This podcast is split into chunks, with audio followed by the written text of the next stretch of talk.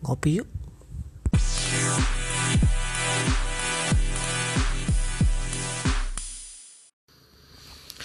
Halo, selamat malam buat teman pendengar podcast ngopi yuk yang dengernya malam-malam. Kalau dengernya pagi ya selamat pagi.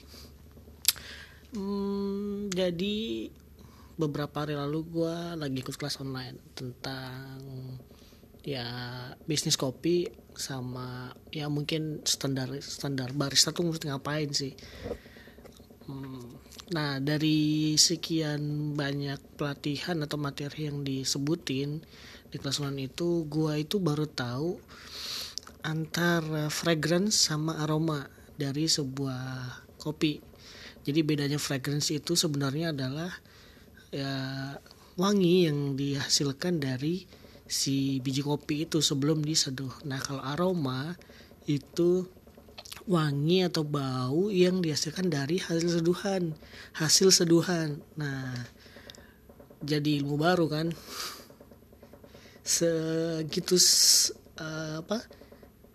Simpelnya sebenarnya ngebedain antara fragrance sama aroma.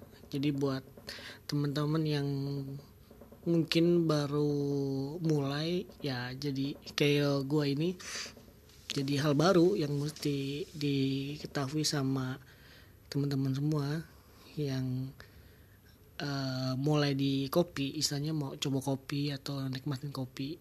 Jadi bisa bedain antara fragrance pas lagi kita cium saat buka kemasan kopi sama aroma yang dihasilkan dari hasil seduhan atau hasil uh, oksidasi si biji kopi itu.